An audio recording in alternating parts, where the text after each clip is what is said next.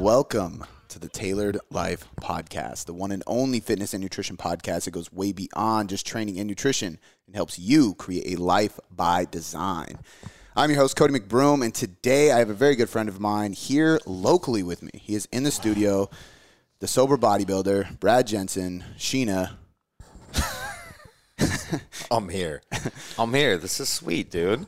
It's I'm a good setup. you, bro. I always get, uh, I've said Sheila so many times. I might have said that in the voice memo to you the other day. No, you said Sheena. Okay. She. I go back and forth, and I'm like, what is it? You know, it's okay. I. You know my name, right?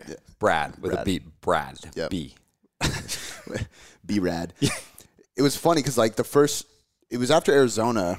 I don't think, I think we, I didn't think we planned this trip yet for you to come out. But I like was telling Shannon about you, and she had, she doesn't go on Instagram, so she didn't know you. She Oh yeah, follow you showed her. I just sent her that. And it's like, hey, this, uh, my friend Sheila's coming. Sheila, right? Sheena. Sheena. Fuck. Jeez. I don't know why I get it mixed up, bro. Cody. I'm not used to creating. Uh, you're like the Tyler Perry of fitness. Yep. That's literally what it is. It's literally what it is. oh, Tyler Perry. Uh, Um. Yeah, your wife was very concerned, Yeah. and now Now I'm you. here, Yeah. so she's probably a little bit concerned. She'll be ready. I'm like, this this huge buff guy is gonna come sleep at our house, eat all our food, Yeah. play with our dog. Yeah. Uh, he he wants to. Oh, dude, you're gonna actually love this. Because I was gonna say you you want to build a fort with Blakely. Shannon gutted out a fucking walk-in closet and built holes in the wall and made window frames out of it, carpeted it. It's like a legit clubhouse, Wow. dude. It's dope.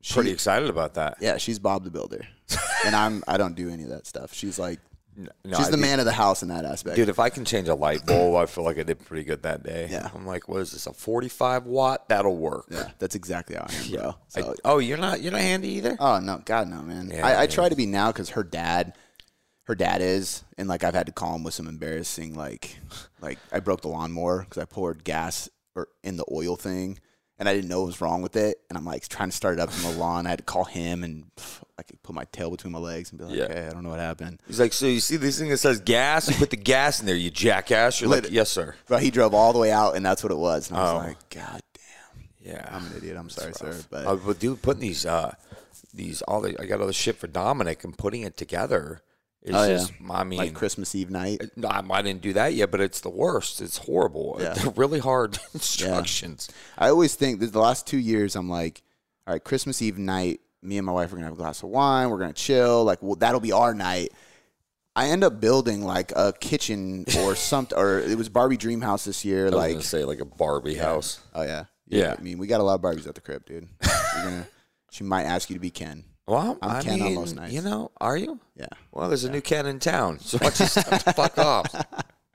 Uh, No, man, I'm it. thrilled to be here. Awesome headquarters, dude. I like it all. Thank just you, taking in it all. You got a skateboard with Boom Boom on it. You don't go by Boom Boom anymore. I know. Not that many people know. I got to change your name on my phone because it's been Cody Boom Boom since I first met you. And so every time Siri reads me the fucking notification, she goes, Cody Boom Boom sa- says, be there in five.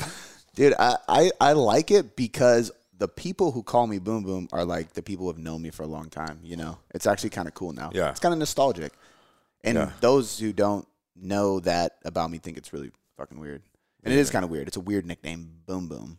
Yeah. I think of uh, uh, what is it, Couples Retreat, when the yoga guy Ah, and he's going boom, boom. boom. A bo- all right. yeah, exactly. Yeah, uh, yeah. That was. Uh, I remember telling um, who was I was dating a girl, and, and her dad was like, "Oh, so you're boom boom," and I was like, "Oh yeah, Yeah.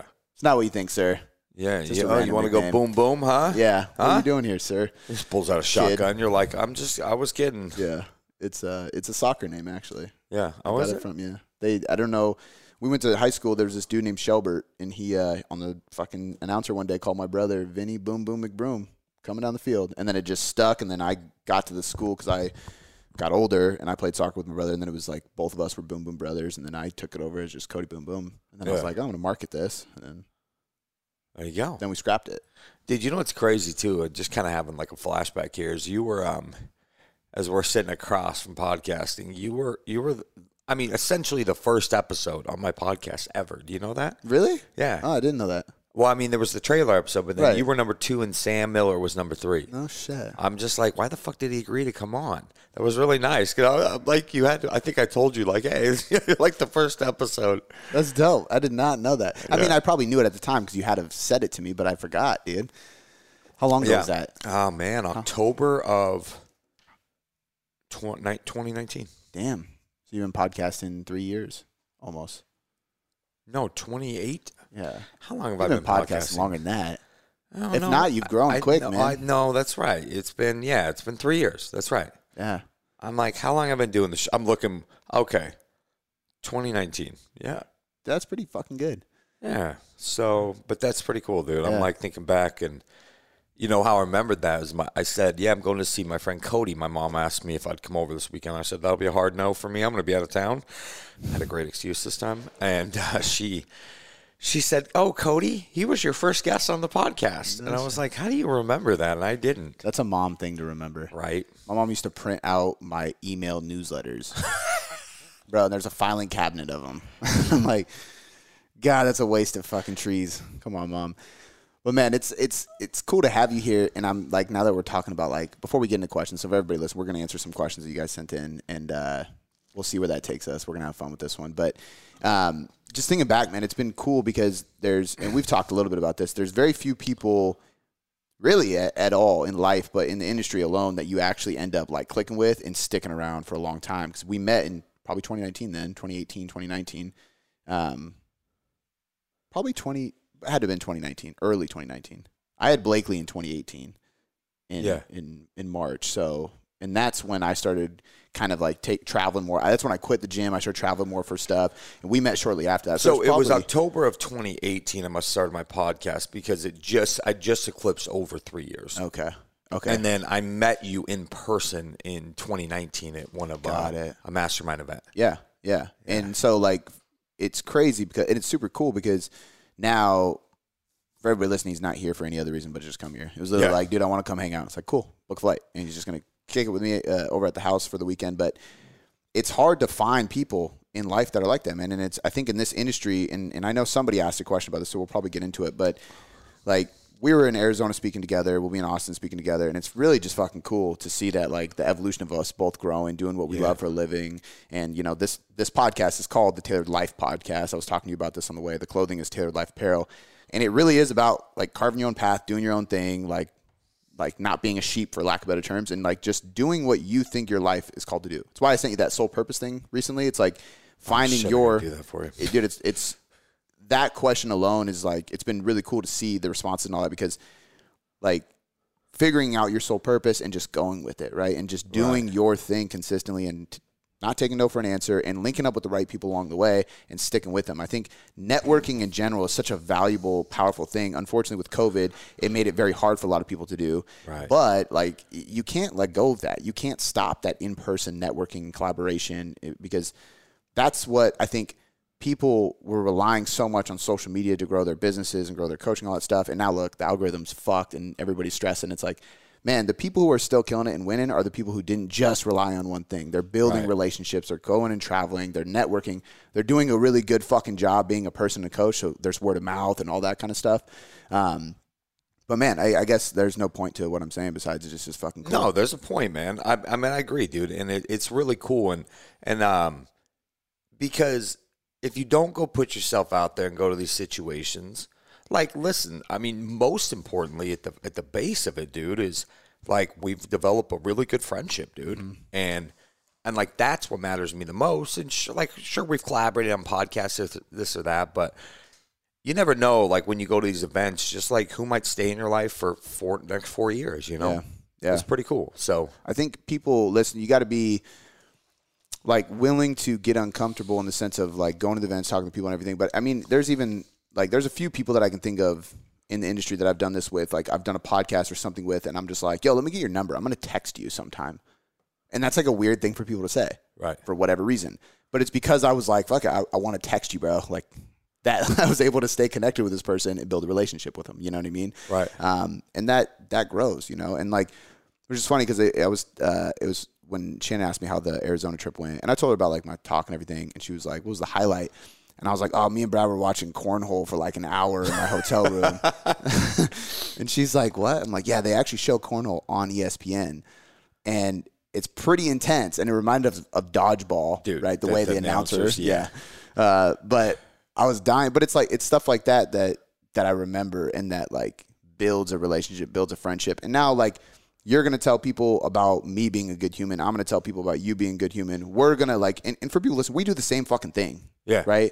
But us tagging each other and talking to each other and hosting each other and doing those things, it grows both of our brands. Yeah. At the end of the day, we use each other to fuel each other and we grow Exactly. bigger. And it's like, I was gonna say that. And that's what's cool, bro. Is it never even crossed my mind that I guess somebody would like, maybe on the outside look in and say, "Oh, they're competitors." I'm like, "What the fuck? No, we're friends, and Mm-hmm. Yeah. like, we just both do the same thing, and it's beautiful. Like we are not like, you know, neither one of us have that scarcity mindset. It never even crossed my mind twice. That Yeah. like. Oh, like we do the exact same thing. Like you know, this might. This is not the exact same thing, but it was funny. I was telling my mom, and we can go on to the the questions, probably what people really want to hear. But um, when when my mom asked me and she was like, "Oh, I know you guys were that close." And I said, "No, we are." I said he lives in a different state, and I said, "You know, we both got busy lives." And I said, "But the friends that matter the most to me is that if I don't see them for six months or a year, I don't talk to them for a whole quarter.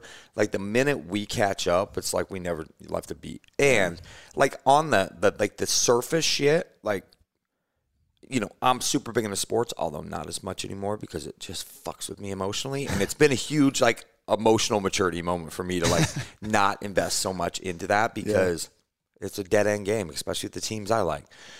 But it's like, you know, you skateboard, I've never even been on a skateboard. Mm-hmm.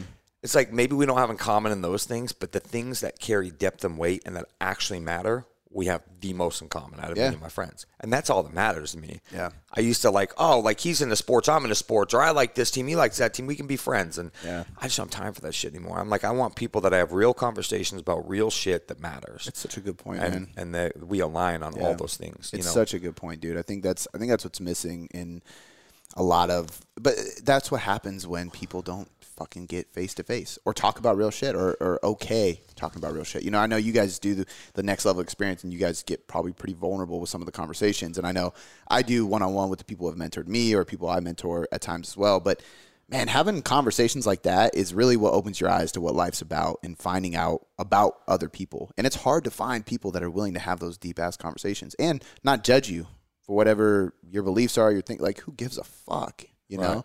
Um, which I don't want to get onto a tangent about that, but but uh, but no, man, I, I couldn't agree more. I'm super grateful for it. I think it's uh it's been it's been a wild journey the last like four or five years, and like the the the cool like ups and downs of the industry and of the people and, and everything, and the fact that we're just still like kicking it throughout it all is super cool. So Yeah, dude, my my circle has gotten, and and Likewise. just by proxy, it, it wasn't even. I think there's a cool part about about growth personally was there was a period in my time where I realized, okay, I probably got to like narrow down my friends. There's some people that don't contribute to my life, but I'd say over the last two years, probably it just happened organically. It wasn't even all of a sudden before I knew it. Just like it just got smaller and smaller, and uh, and you're dude, you're you're right there in the middle of it. So I'm grateful for that. Like I just I used to have a million best friends. I'm like, oh, dude, I got like five to ten ride or die people. Like that's it, and that's all I need, you know. Yeah. And, and I got a lot of people I like and more acquaintances, but I, I'm careful to just throw around the the term like, oh yeah, it's my good friend. I used to call everyone my good friend. Mm-hmm. I'm like, they're not really my good friend. Like I know them and we're cool, but that doesn't mean like necessarily friends. yeah, that's my guy. Yeah, that's my that's my guy. That's my boy. That's yeah, that's a better term for it. Yeah. Um, all right, dude. Let's let's get into some fucking questions. I'm sure these will like end up ranting a bit. Um, you want me to go first or you? You're the guest. You can you can fire away first, man. No, you can't. I mean, I got very few questions from my. We probably should have done that ahead of time instead of like pr- relatively close. But I got I got a good one, man. Let's uh let's start with this one. Might actually be a serious debate uh, from Coach Cody Smith. Who has more tattoos? Oh, I think you, you, because have- I just have my arms. Oh, you don't have anything on your body. I mean, I got my neck, right? My face tattoo. You can't see it because it's glow in the dark. Bro, we so we finally get back on YouTube. I've been telling you this. I'm all excited, right?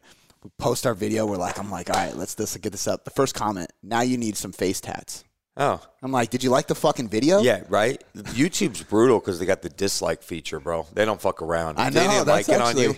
They dislike it. I'm like, they should put out that on Instagram. You know, Yeah. he dislikes. I just give it. Well, I actually I emailed uh, YouTube customer service because the dislike is offensive. I don't like it, and it triggers me. Bro, it's I want to brutal. remove it. Did you really? no, Oh. God no. Come on, man, you know me. I was like, wow. Cody's gone soft. I'm like, Travis, you should quit, bro. God no, man.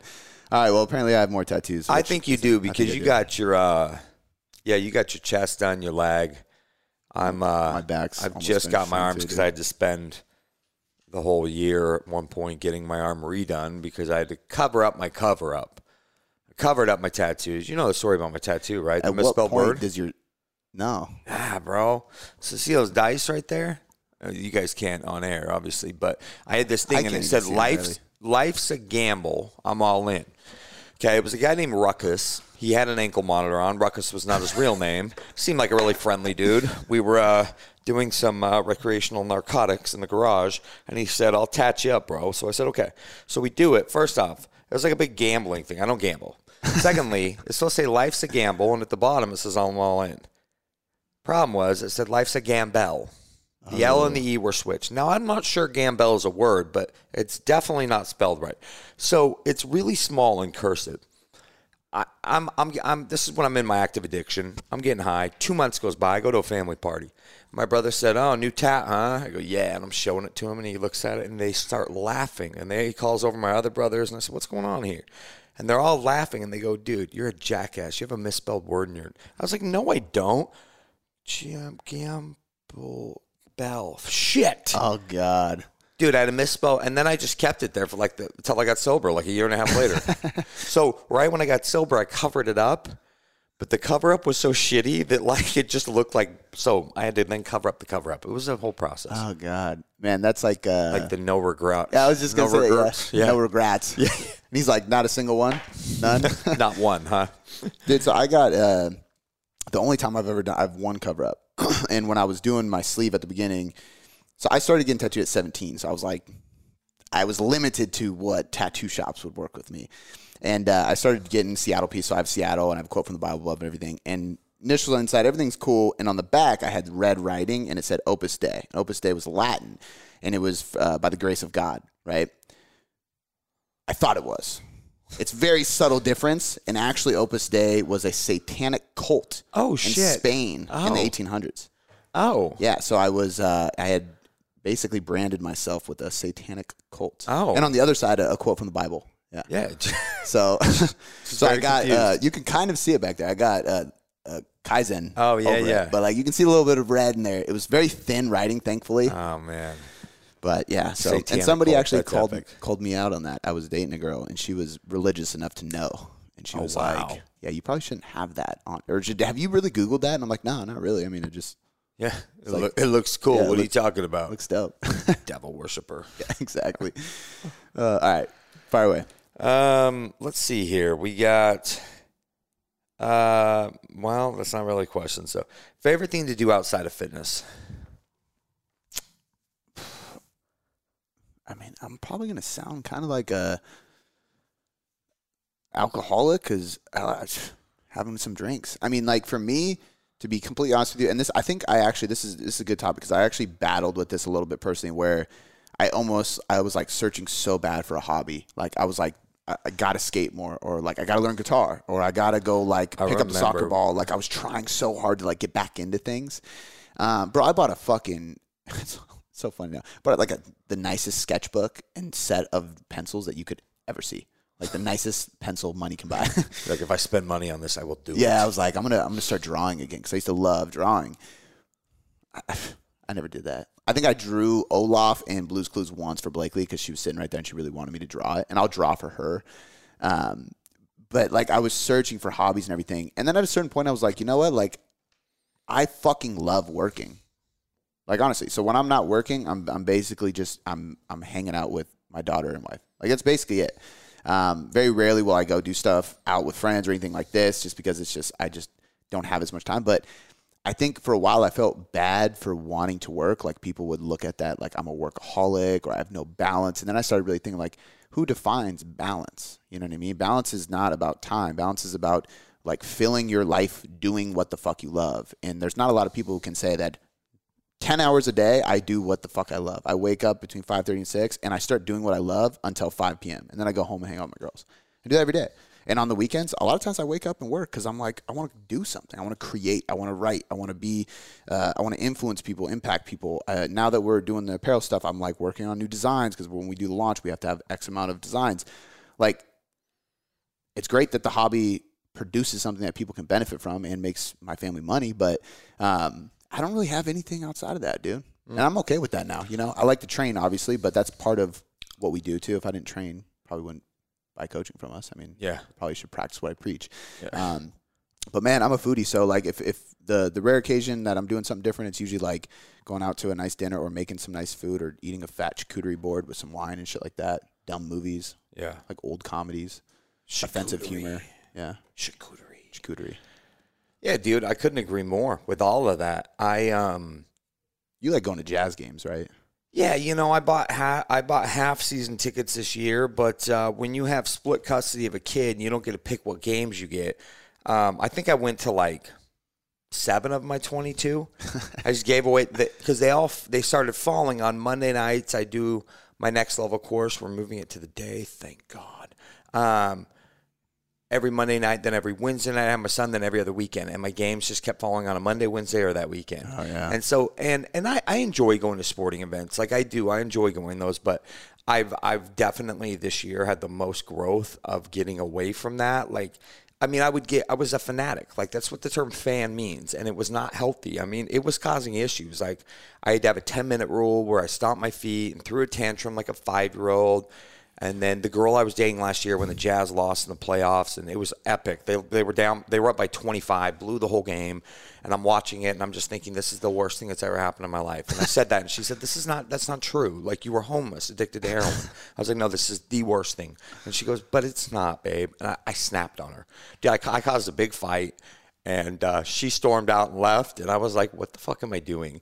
And so this year, I actually uh, have reined it in. So I do enjoy watching sports, but I'm far less emotionally involved. Yeah. But dude, outside of my kid, like I, I mean, I, I now that you know, I only have split custody of him, and and um, you know, I love spending time with him.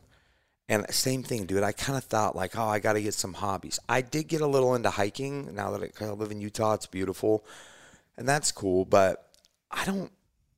I'm cool with not having all these hobbies. Like, I work a lot and and I enjoy it. But Yeah. when you don't, when you love what you do, it doesn't feel like work. Yeah. When when a career and a passion collide, it's just a beautiful thing because it- if if I hate, I think the people that are workaholics sometimes are the people that actually dislike what they do, but they they keep doing it Yeah. because they're addicted to the money or or they have to keep up with their lifestyle or whatever, or they hate their wife, so they just work.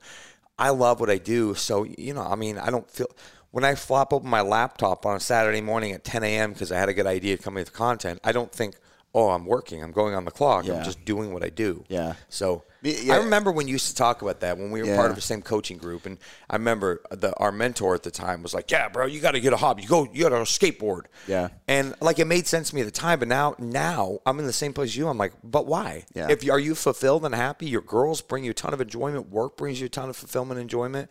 You have some beers on the weekend, hang out, have some good food with Shannon. Like, seems like a beautiful life to me. fucking American dream, bro. Yeah. That's what I want to do. And I think like uh, it really is like other people because even people listening, some people might say, and this is not me trying to like piss you off, but if it pisses you off, then like take it and like actually consider this as something that you might want to push yourself to change what you do for a living. But a lot of times people, I think.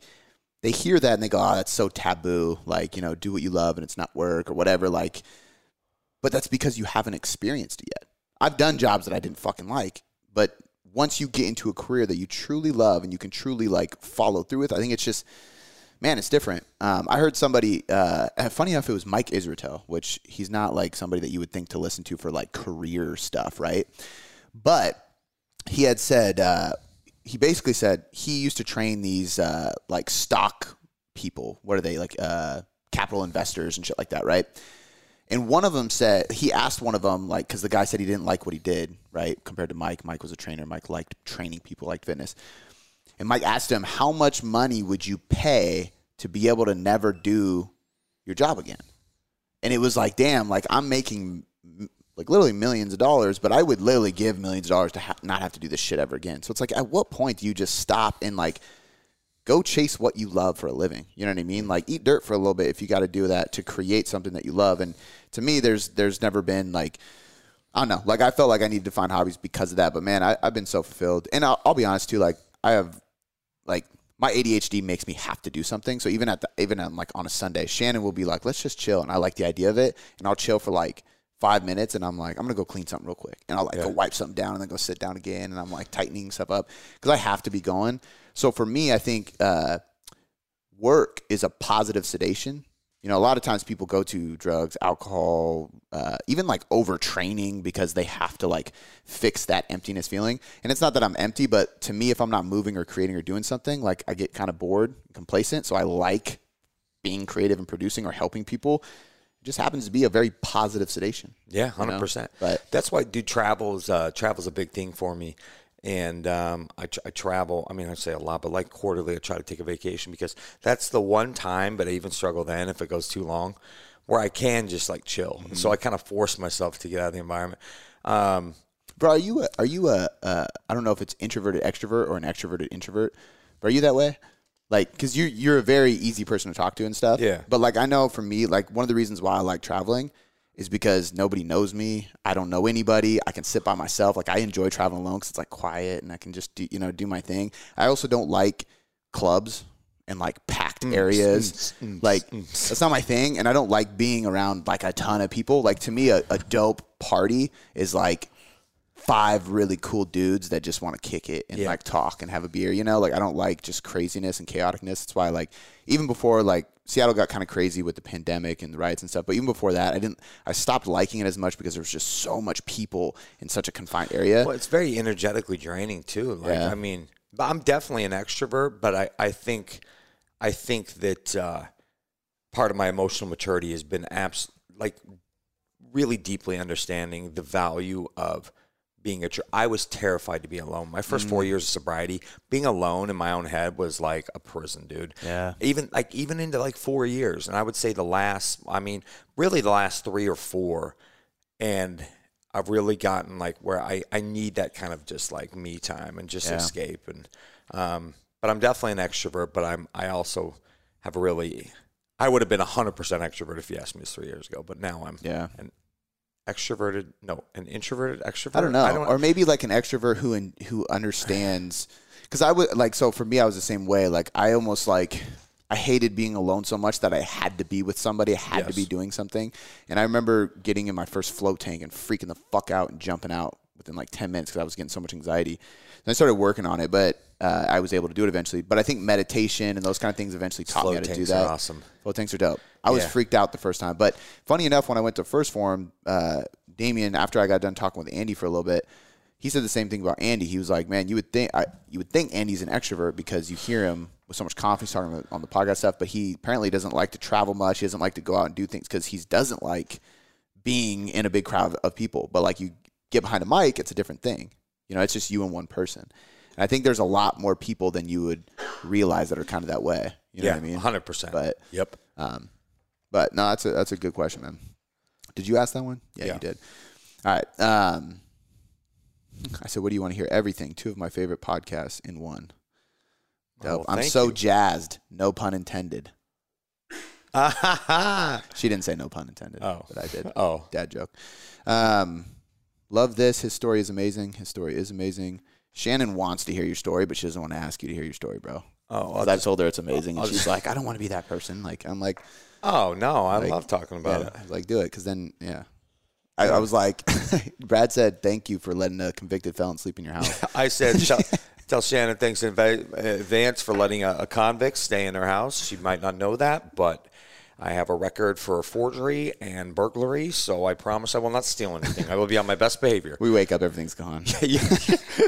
You're like, you go to the pawn shop next week. You're like, what the hell? Yeah. no. That Um, was so funny. She was, she, she like looked at me kind of like, what? I was like, it's fine. It's, It was a joke. it's a joke. I mean, it wasn't. yeah, it wasn't a joke, but it was like 12 years, 2009. So He's fine. we're good. Um, all right. Uh, Becca Becker, fit. Blessing meeting you two in Scottsdale. Advice for new coaches feeling overwhelmed, trying to learn a, s- to start a business. Wait, trying to learn, start a business, and build relationships? Question mark. So basically, like, yeah, advice for new coaches feeling overwhelmed, trying to do mm. all this shit. Mm. I mean, you know, first off, I, I would say it, it can be overwhelming. So, like, and and it's okay if you care enough. It should feel a little overwhelming at first.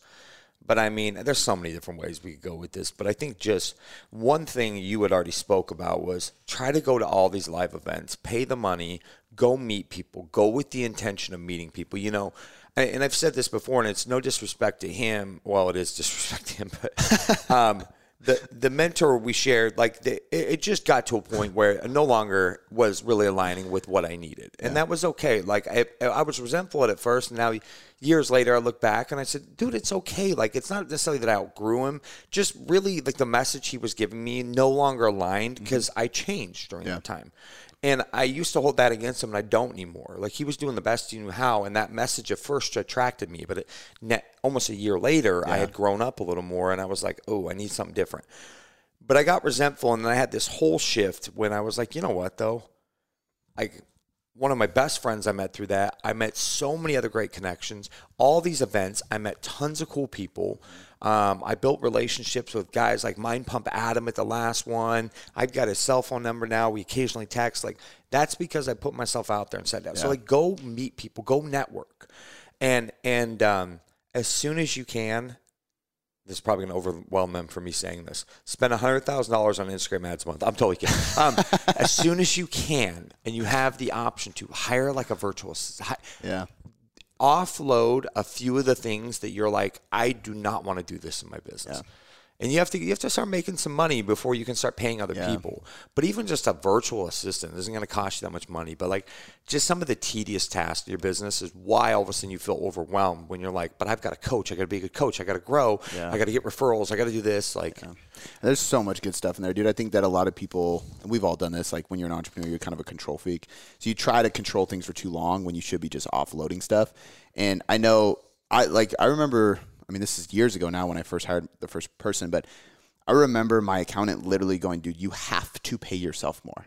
Or else you're gonna get fucked in taxes and fees and all that shit. Like you have to like spend more because I was literally just trying to pay other people to do anything I could. Every time I made more money, I was like, all right, you can do more of this. You can do more of this. So I'm like, let's delegate. Once I finally like mm-hmm. let go of some responsibilities, it's like I'm just gonna push this shit to other people because one, some of the stuff that you're talking about, like delegating, nobody knows who the fuck does that. So like, you don't need to do it. yeah. They know who's in front of the camera. They know who's behind the email. They know who's on the phone. Do what you're meant to do, which is coaching. You're not meant to do billing and structures and systems. And I mean, there's some shit on the behind the scenes, the tech, and in our, our we use Entreport for a system. Dude, I have no idea what Bro, the fuck I don't going on. even know how to open Entreport. Dude, it's if. Sean left, because Sean manages most of Entreport for me, I, I don't know what I would do. I would just close my business. I literally have never even gone to the website. I'm like, is it a website? Is it an app? I have no clue.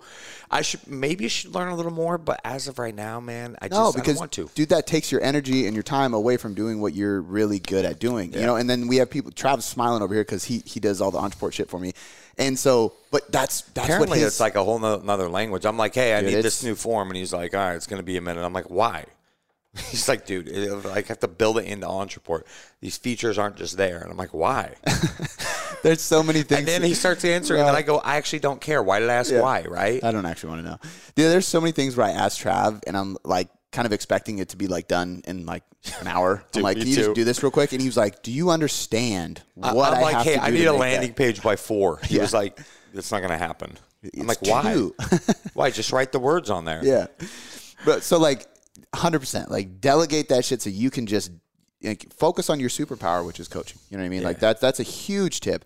And I also think something you said about um I had this a lot with my dad and it taught me how to do it more with mentors. So I never resented any of the mentors I had because at a certain point like you said like he was doing the best he could at the time for what he knew. And you got so many other things out of it. But as human beings, for whatever fucking reason, we're so like designed to focus right on the negative thing and get so worked up or triggered or offended or resentful or anything, right? Instead of feeling grateful for the opportunity and trying to pull away positive things, which again, there's a bunch of people that are like, oh, okay, it's foo foo. But you're the person that's sitting in negativity if you're thinking that. You know what I mean? It's the people who do those taboo things and those positive affirmations. They're the ones fucking winning every Yep. single week. 100%. So I had that with my dad for a long time because I don't think like I look at how I act as a business owner and a father and I I'm I'm doing things that he never did, but it's because he didn't do it. And I felt how it felt to not receive it, right? And for a long time I resented him, but then I realized like, man, if I peel it back and I actually had a conversation with him about it, man, he was doing everything in his power to do what was right in his mind. He just didn't actually know what was right for me right? He thought he was doing the right thing, and we've all been there. So I was able to step back and go, like, man, I understand, and I appreciate you trying to do what you can. And now I, I can be a way better father because of it, and a business owner. Like that's perfect. Mm. So being able to do that is huge. And, and I've always done the same thing with mentors. Like I've had a few mentors in my life that it didn't end on the best terms for whatever reason, and now things are fine as far as I know, and they're never like bad, but it was. I never resented their way because I was like, man, I got so much from you over the years and I didn't do anything wrong. So there's nothing on, on my conscience, but I got so much out of this, whether they realize it or not. Yeah. You know what I mean? That's why we're sitting around in front of the table. Yeah, hundred percent. Literally. Dude, drinking like resentment is just like drinking poison, expecting the other person to die from it. It's like it's just hurting you. Mm-hmm. Yeah. And when you can zoom out and you can truly go, okay, but what good came from this? And you start writing a list. You're like, you know what? And, and it really came to a place where I'm just like, yeah. I mean, his the message aligned with me at first. I kind of grew up and changed. I had some things happen that kind of forced me to in my life, and it just it, no longer was like that kind of fit. And instead of being resentful about that, you just go, "This is great. Like I appreciate so much what you've done for me," and then you go on your way. Yeah. You 100%. And so, Um, yeah, I mean, so like I agree with everything he said as far as uh, you know not getting overwhelmed. I would say the uh, the only other thing I would add to this is stop giving a fuck in general. I think that's the biggest problem is like people care so much about not just what other people think, but I, I think a lot of times young coaches put pressures on themselves because they're so worried like they're gonna post on Instagram and Lane Norton's gonna see it and fucking call him out and shit on him. And I promise you, he's not going to see, a single thing you fucking post until you have a half a million followers or something like that. Or you post something that you shouldn't be posting because it's just ass backwards. So if you're really just posting helpful shit, you're going to be fine. Like, don't, don't, you'll be fine. Don't worry about what other people think. Don't worry about how much likes you get. Don't worry about any of that. Just do you and just keep taking action. Keep moving forward. The more you fear judgment or failure or and doubt yourself, the worse it gets. And action, taking action on anything is the only way to consistently remove self doubt and build self belief. Because every single time you don't do something, you are just basically proving to yourself that you can't do it. And that fuels self doubt, right? So you doubt yourself because you don't believe you can take action. You don't believe you can accomplish something. Well, every time you say you're going to do something and you don't do it, you lie to yourself and you just proved yourself right. Yep. You can't do it. So just start fucking taking action, even if you fail. dude, hundred percent. What you said right there, and then we can move on. Was you know, I, I one of my coaches that works for me. We had a call, and she, you know, she's a little frustrated, and she wants, she, you know, wants wants to grow more than she is. I mean, she's doing good, but she said, "What can I do on my end?" Right. And I said, "Well, you know, let's look at your social media." And she said, "Oh, I know. Don't look at it right now because." I quit posting as much because I don't get many likes. She's got 500 followers, right? I mean, it used to be. I mean, she started the account when she started coaching for me. I'm like, well, you need a social media presence, right? Mm-hmm. And I said, so you stopped because you don't get enough likes. What What is the number of likes that would have made you kept going? Well, I, I don't know. And I said, I want you to reframe this. Instead of thinking about how many likes you get, I want this to be your virtual business card. No one hands out a fucking business card mm. anymore. When someone sees you on the website or they heard you on my podcast or you're in the newsletter and they go click on your Instagram because people do now. They go check like that's Yeah. what what you're coaching about. And so just reframing some of this shit, social media is just it's it's all an illusion. You know how many fucking people I know with 600,000, 800,000 followers that are broke? Yeah. Oh, yeah. And I know people with 1500 followers are making a million dollars a year. Like it's such an illusion I've given success. business to advice to people that have such bigger followings than me, and and that was a paradigm shift for me a few years ago. And I was like, wow, why am I doing like I didn't get it at first, and now it makes sense. And it's funny too because I even think about we were talking about the Instagram algorithm on the way here in the truck, and it's funny because I, I've, I've I've had situations where I don't get engagement, and part of your brain thinks that you're like, fuck, this isn't getting any likes, and you immediately are like my shit sucks compared to so and so's, or everybody else is getting tons of engagement because I see their shit all the time. And then I thought about it. I'm like, I have no idea how many likes they get. None. I don't look. I don't give a fuck. So like nobody's like putting a magnifying glass to how many likes you get, really. Yeah. You know what I mean? Yeah. Unless you do stuff like what we talked about on the way here. I finally because of that I was like, actually, I want to look and see. And I literally did the percentage of somebody we know who has a really big following. I'm like, how what percentage of their followers actually likes their shit? And I was like, oh, actually on a percentage basis, I'm getting more engagement. Right. And it was like they have, you know, 15,000 likes or 10,000 likes Yeah. or But they got a million followers. It's yeah, a different story. You're you like, know? oh, so you boil it down. Yeah, and it's just a, it's I don't know. It's just a it's a funny funny game. It's a funny world. I think, uh, but I like the whole business card thing. I think that's actually really really good way to put Dude, it. and you're producing content that that part of your job should be fun it should be a way to educate people Mm-hmm. not about the immediate gratification of how many likes you Yeah, get and retaining your own clients. I don't think a lot of people. I tell my coach this all the time. I'm like post stuff that is going to teach your clients things because then it, it removes them needing to ask you the question because you're teaching them constantly, right? Mm-hmm. It's going to save time from communication and it's going to allow them to be empowered to learn more, right? And then when they check in with you, they're like, "Hey, I learned all this shit from following your content." Right? And then guess what? The people that work with you are just like the people who we want to work with you. So the clients you haven't got yet are basically the same fucking people as the people who already work with you, right? Because they all have the same fucking problems, right? dude so all of us. true so true But that's good, man. All right i just got one more that came in okay um love you guys thank you my question is reverse dieting do you feel like most coaches hold on the grammar's bad most coaches take far too long to do it is what they're saying i, I guess the question i'm i'm I, I know it only gives you so many characters, so Yeah. you should have left out the love you guys, but I really appreciate it. Um, Uh, I'm glad you squeezed that in. Yes. Um, do you do you think that uh, as a whole that when people reverse diet, they take entirely too long to get out of the deficit? So I have I have mixed feelings about this. I think that yes and no. Like there's it. There's always it depends. depends. You know what I mean? Like there's always different stat- uh, categories, but the the I, I think there's a problem in the nutrition space and the fitness industry right now where people are afraid to put people on diets. They're so afraid to drop calories and they think like metabolic damage is going to happen. Or they have this client that is even- 50 pounds overweight and they're like, well, we have to start with a reverse diet because she's under eating. And I'm like, I promise, she's, not. She's not. She wouldn't be 50 pounds No, overweight if she was. she's not. No, she doesn't know how to track properly. So teach her. Educate her on how to track and let's get her to trust you enough to tell you what's actually going on on the weekends or on the late nights when she doesn't track her food. You know what I mean? So like I think there's there's a, there's a few problems here and one of the problems I think is that the recovery diet came out and recovery diet was built by uh, 3DMJ, Eric Helms. Love those guys, really really smart, but a lot of people forget that it was designed for bodybuilders getting absolutely shredded. And for those of you, I know both of us have, who have gotten on stage, when you are absolutely shredded, I mean, like we called it dick's dick skin lean. Like you're just so fucking lean. It's like your wrist. Like Yeah. you know what I mean? Just it's just skin. There's no fat there. You feel like shit. Yes. You really do need a recovery diet, and that means you got to bump your calories up quick because you need to re- improve your biofeedback immediately. But when I work with somebody who's like, I just want to be leaner, we can go kind of slow because you didn't get that lean. You got as lean as you should be, which is definitely leaner than the average American, but that's not saying much. Right. It's it's getting as lean as possible that's sustainable, and at that point, I think you can go slow. However, I do think there's like this maintenance range. So there's definitely no point in. I know they used to call it like five gram you to death, and you just add five grams of carbs every couple weeks. Like that's Which just is so insignificant. it's so ridiculous. You don't even notice that. It's like No. three gra- grains of rice. Like Yeah. you're good. A strawberry. I want you to add a strawberry this week. Can you add a fourth of an orange and then cut that in half? So we're gonna do an eighth. so ridiculous. It- it- people did that shit, but I think that so like if you end your diet at let's say you're a, you're a female and you are on lifestyle. Let's say you do end at 1100, 1200 calories, which is like to get really lean. It's not crazy. Maybe you started at 2000, and let's say now that you've dropped 15 pounds, your maintenance is probably 1800.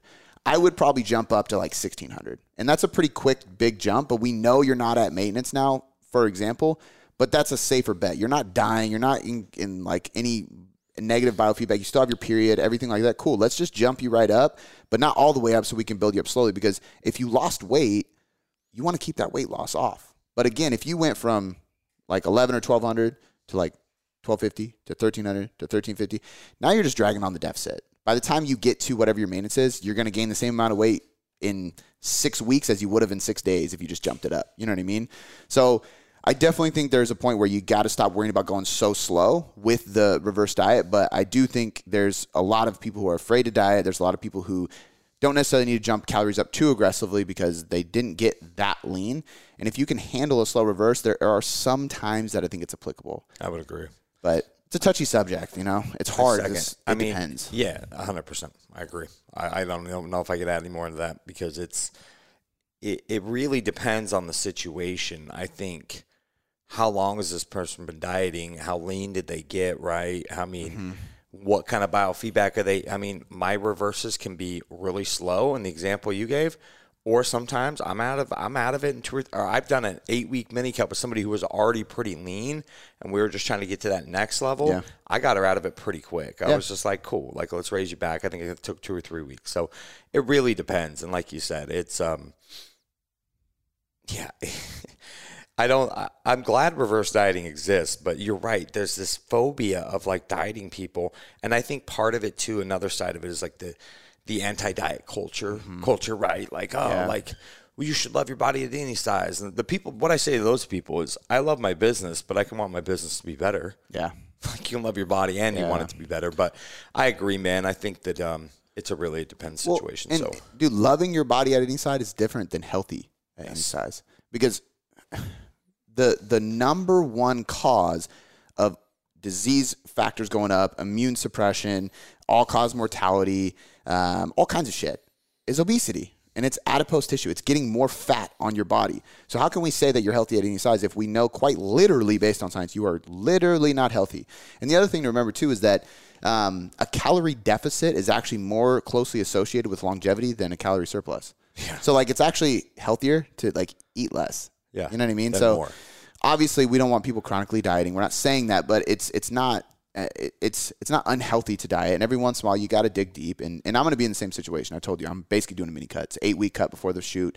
We're going to get pretty aggressive. It just started this week. We're going to reverse quick.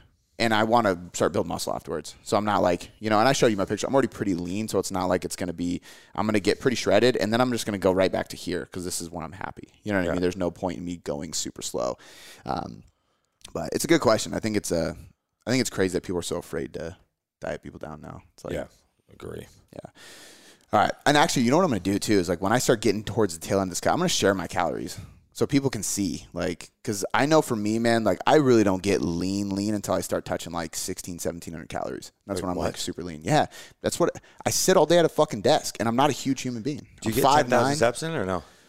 No, I'm. I, we just upped it to 11, and I'm like, I got to work for it. I got on a walk every night after Blake goes down to sleep. Oh. yeah. So like, I'm not super super active compared to what people think. I'm also only 175 pounds. I'm 5'9". I'm not like a huge human being. You're like, you're probably what 5'10", 5'11"? Five, five ten and a quarter, but I don't know who's keeping track at home. And you're probably like what two Just guess. two fourteen. Whoa, that was really. Good. I'm two thirteen and a half. That No was really shit. good. Dude, that's He was like, he's looking, he's like, eh, upper body be 220, but those fucking legs, you were about 214. I know your body, I'm supposed bro. to trade legs. He, I know. You saw me in uh, in my speedo. I, it's funny. The I first time coached I, him for people listening Yeah. I took my progress pictures naked, and Cody had a problem with it. I was thought like, bro, wanted to put, an emoji over it or something, bro. Come on, like, so then I just wore a really tight. Spe- I'm just kidding. I just wore boxer briefs, like like a normal human. bro. Side rant. Have you have you seen Wiz Khalifa's Instagram lately? Do you follow No. him? Do you follow him? Oh my god, that guy like he's training like a madman. It's pretty dope. He's actually getting kind of jacked, and he was like super scrawny. He's Oh, right. so scrawny. But this guy trains like no shirt and then the smallest spandex you can get. And mind you, he's seven foot tall. He's literally like six eight, I think. Oh, is he really? Oh, dude, he's huge. He looks like an alien on stage. It's pretty nuts. But he's wearing the tiniest spandex, and like I was like, why? And he's doing like Muay Thai and like kick in and getting kind of. It's kind of kind of uncomfortable watching. And I went into his comments. Bro, I was dying. The the dick jokes in his comments were Oh God. hilarious. I'll have to check it out. Yeah, now. he was doing it on purpose. It was funny. um, all right, this is this is a really good one uh, because I think it's. I'll be interested to hear what you say because I I think he has it ass backwards. Um, and I love this guy, Paul Klingon. Uh, I've known him for he's actually Seattle too. I like him a lot. Um, I've worked with him many times, so shout out to Paul. Um, setting identity the same way you set goals, and then he just said his story is super interesting. But like the way I took that is like like how to set your identity the same way you set goals, or do you set your identity the way you set your, your goals? To me, I think that's asked backwards because I think your identity is set by who you are. It's already set. Like you don't, you are who you are. I think actually it should be like set goals and own your identity, right? Like own who Yeah. you are, kind of thing. Does that make sense? Yeah, I wouldn't even really. I mean, I think that if you're setting your goals based off, you know, not only what you want to accomplish in life, but also what's integrous to you, and and a, and a code of, of moral ethics that you live by mm-hmm. and stand by, then your your identity helps create your goals if they're truly aligned, right? Like.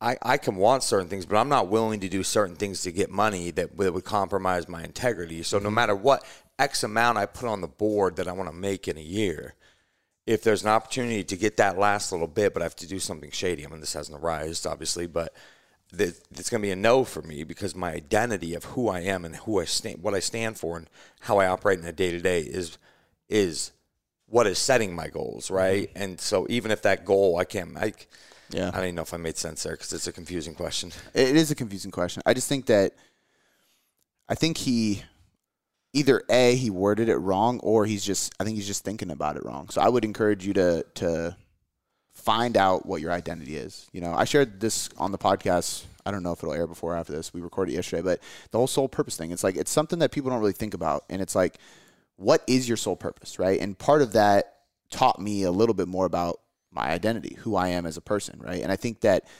unfortunately today you got to be careful. People think you got to be careful. I think you should just own who you are and speak freely and do whatever the fuck you want.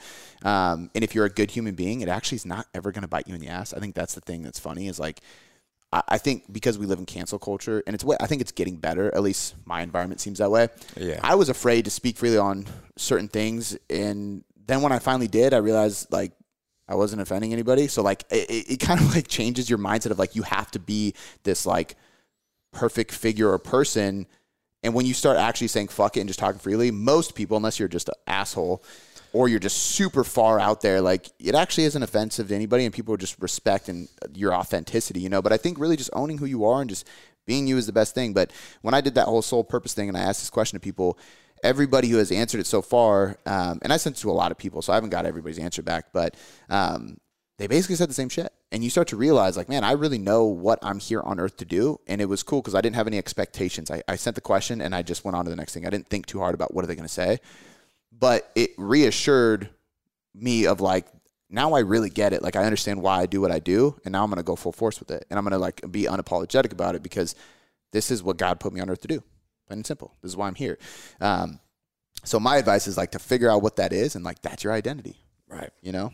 Right. Um, mine's a helper. Like I'm here to help people improve their life. Period. End of story. Everything I do ends up being about trying to improve others' lives. I try to instill something in somebody, teach somebody, and sometimes it's to my own fault because some people you can't save, you can't change, and then I end up putting it so far on myself that it weighs on me negatively because I can't help them. You know, but it's because they don't want to receive it. Um, but and what's crazy is, dude, my name. So my family's Scott Irish. My name means helper in Wow. Gaelic. I found that out later There on. It's fucking weird. there you go. Coincidence or not a coincidence? Fucking meant to be. But yeah, I don't know. I don't know how else to answer that question besides, you know, be you. Hundred percent. You know, and the people you do offend. I did a podcast request on, and and and I shared my feelings about like, I, and the podcast was was titled something like, "It's time to talk about your actual health," and, and it was kind of probably a year ago or 10 months ago. And I said, listen, these public health officials, they're not talking about your real health. If they gave a shit about your real health, they'd be talking about getting out some, getting some sun, mm-hmm. getting some vitamin D, supplementing, Go for a fucking drinking more water, losing more weight. They still have yet to come out and said, hey, like you should probably just lose some weight and get in better shape.